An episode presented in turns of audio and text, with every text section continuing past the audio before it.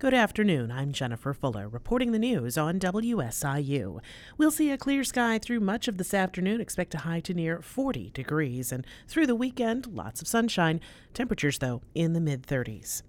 Illinois Democrats are pushing to ban the sale of assault style weapons, as well as magazines that hold more than 10 bullets.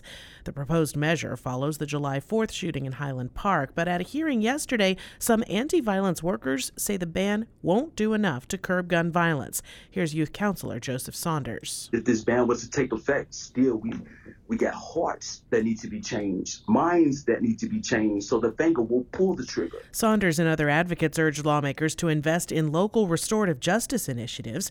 Democratic lawmakers say they hope to pass that assault weapons ban in Illinois next month.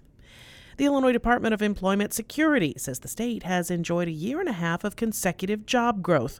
November marked the 18th month in a row for job gains, with more than 17,000 added.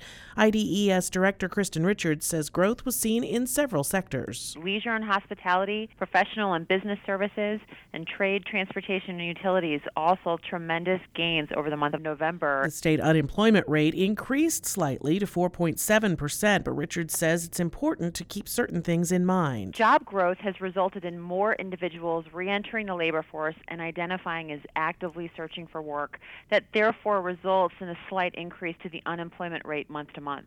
The national unemployment rate for November was 3.7%. I'm Jennifer Fuller.